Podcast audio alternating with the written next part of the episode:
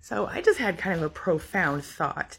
It occurs to me that narcissists have this tendency to sort of shame you out of your boundaries.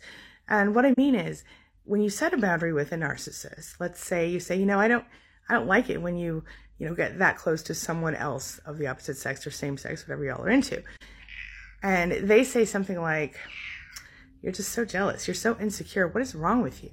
What do you think I'm, you know, blah, blah, blah, whatever they decide to say. And then you start to doubt your boundary and you go, well, I guess it's not that big of a deal if they're, you know, putting their arm around that other person or whatever.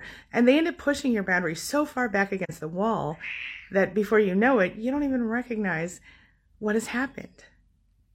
What do you think about that? Let me know your thoughts. Can you relate?